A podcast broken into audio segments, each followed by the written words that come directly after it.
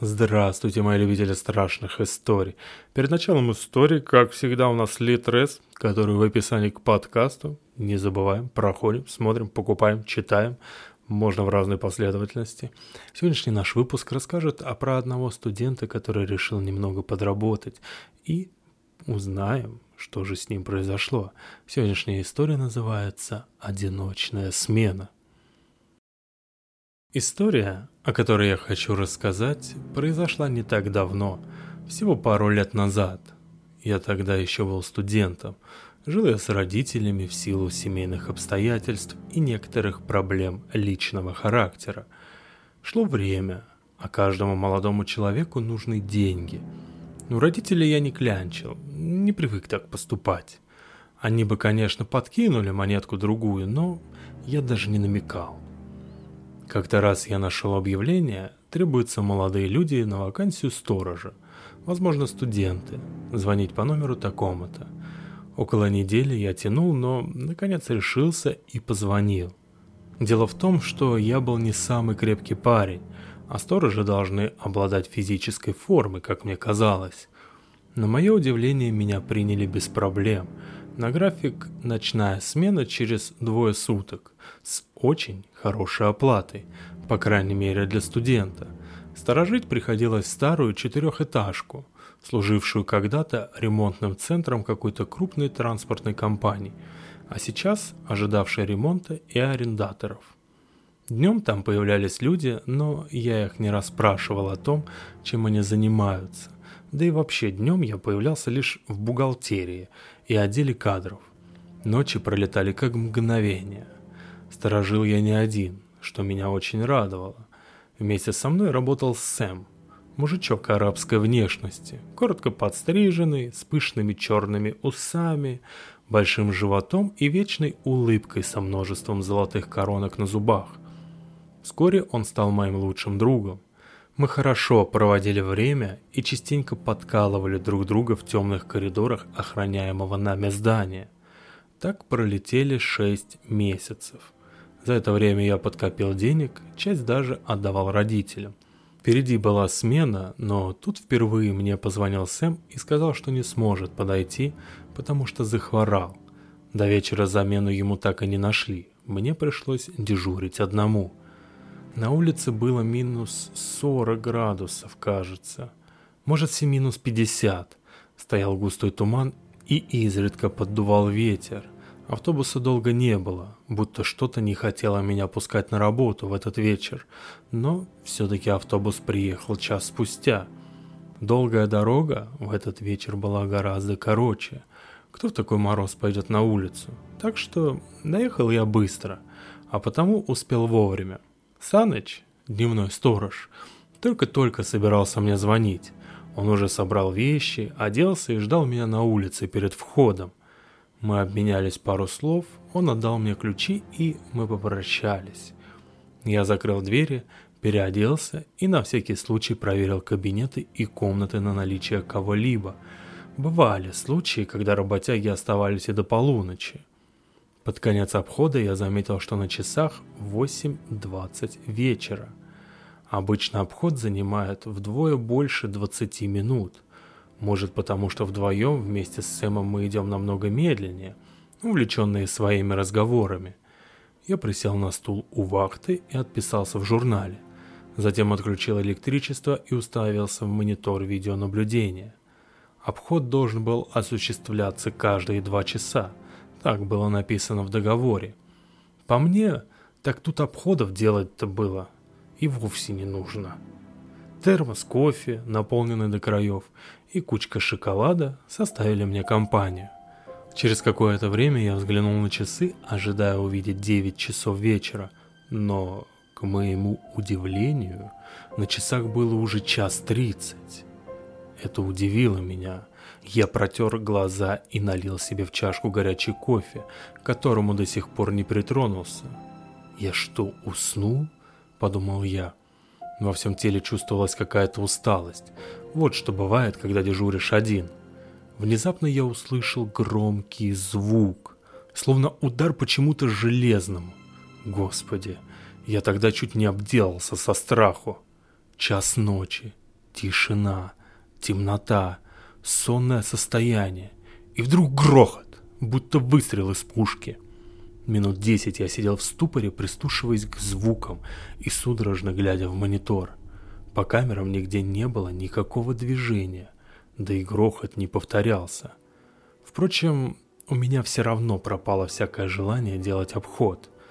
Через некоторое время я отошел от шока. Решив, что пялиться в монитор больше нет смысла, я достал книжку, которую ранее раскопал среди коробок в кладовке. «Тайна сломанного револьвера», Выглядела она тонкой, но при освещении фонарика ее нельзя было прочесть быстро. Как только я достал книгу, то заметил боковым зрением, что на мониторе что-то изменилось. Я отвлекся от изучения обложки и смотрелся во все тот же черно-белый монитор. Возле одной из камер возник темный силуэт. Худощавый, с короткой прической подросток. Я с облегчением выдохнул.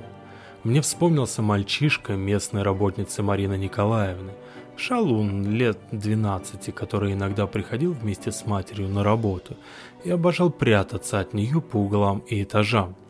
И вот я подумал, что паренек на этот раз ударился во все тяжкие и вообще остался на ночь в помещении. Я вооружился тяжелым фонариком советских времен и пошел наверх. Судя по камере, мальчик был на четвертом этаже левого крыла. Черный ход там был закрыт, и потому шалун никуда не мог бы деться. Через пару минут я уже был там, но никого не нашел. Осмотрел весь коридор, пусто. И вернулся обратно на пост, посмотрел в монитор. На камерах никого не было. Я выпил кофе, сразу две чашки и обжег язык. Я вновь сел за книжку и стал читать. Преодолевал главу за главой при свете фонарика. Лампа тут давно накрылась, и никто не хотел ее чинить. Я добрался до шестой главы, когда почувствовал холод, а затем и легкое жжение в правой руке. Обернулся и упал со стула. Так я еще никогда не пугался. Казалось, что голова сейчас лопнет, настолько частым стал мой пульс. Пока я читал, Ко мне тянул руку маленький парень, бледноватый, с мешками под глазами и лицом уродливым, будто перекошенным. Он был бледным, без единой кровинки. В глазных яблоках стеклянным взором глядели огромные зрачки. При этом у него было какое-то странное выражение лица, выражающее не то печаль, не то алчность. Я лихорадочно пнул стул в его сторону, но парня там уже не было. Сердце быстро колотилось, воздуха не хватало, а взор заволокли слезы. Я чуть не потерял сознание. Приходя в себя, присел на вновь поставленный на место стул и услышал отдаленные тихие шаги. Недолго думая, я решил позвонить Сэму. Длинные гудки продолжались долго. Признаться, я тогда думал, что это могут быть его проделки. «Алло!» — грубо произнес голос с малой ноткой хрипоты. «Сэм, Сэм, ты дома?» «А где я должен быть-то, а? Ты хоть знаешь, который час?» Сонно пробурчал Сэм. Я взглянул на время и с удивлением отметил. Три ночи. На том конце провода тяжко вздохнули. «Ну, чего у тебя там?» К этому моменту из моей головы уже вылетела мысль, что это может быть розыгрыш. В общем, тут парень какой-то. Неуверенно начал я, но не успел договорить, как Сэм меня перебил. «Так выйди и врежь ему, ну или баллончиком перцовым огрей. От меня что ты хочешь?» Я хотел что-то сказать, но тут сел аккумулятор телефона.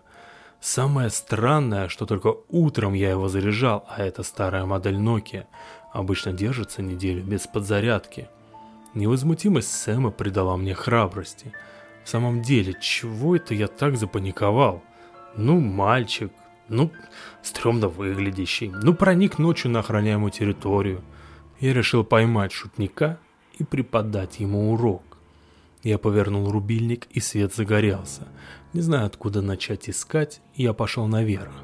Внезапно я услышал громкий скрежет металла, такой, какой бывает в лифтах. Но у нас всего четыре этажа и лифты незачем.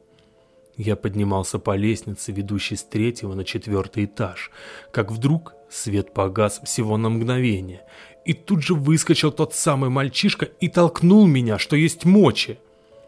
Падая, я успел увидеть его лицо и то, как снова зажегся свет. Очнулся я уже в больнице. Сильно болели шея и голова, ныли плечи. Все было как в тумане. Вскоре ко мне зашел человек в белом халате представился Дмитрием Владимировичем и улыбнулся. «О, вы очнулись. Хорошо. Как ваше состояние?» «Что со мной?» Сипло проговорил я. «У вас растяжение связок и смещение шейного позвонка. Не волнуйтесь, ничего опасного, скоро поправитесь. А еще обморожение кисти правой руки, но несерьезное. Как это вы умудрились-то в помещении?» Покачал головой Дмитрий. Позже ко мне приходил Сэм – Оказывается, меня нашел он, обеспокоенный тем, что я не брал телефон, когда пытался мне перезвонить. После случая со мной он расспросил начальство и узнал, что в лифтовой шахте здания в 90-х годах произошел несчастный случай. По слухам, там как раз погиб мальчик лет 12. Я проработал сторожем еще два месяца. Уже не дежурил в одиночку, а только вместе с Сэмом но нервы давали о себе знать каждый раз, когда темнело, и когда мы поднимались по лестнице, меня будто воротило. Мурашки по коже, тошнота, головокружение и панический страх. Я показал Цему те записи с камер. После этого он начал мне верить. После того, как я уволился, мы некоторое время поддерживали связь с Сэмом, но шло время, и мы созванивались все реже и реже – я устроился по специальности, познакомился с девушкой, все шло на лад. Через год я узнал, что Сэм умер. Точно так же слетел с лестницы, как и я тогда. Насколько я знаю, после этого в том здании больше не было несчастных случаев. Может быть, мальчик успокоился, найдя себе нового друга, а может просто ждет, когда какой-нибудь сторож останется ночью совсем один. Конец. Спасибо, что дослушали до конца. Пишите свои отзывы на Apple подкастах. Приглашайте друзей на подкаст. И до новых и удивительных встреч. Пока-пока.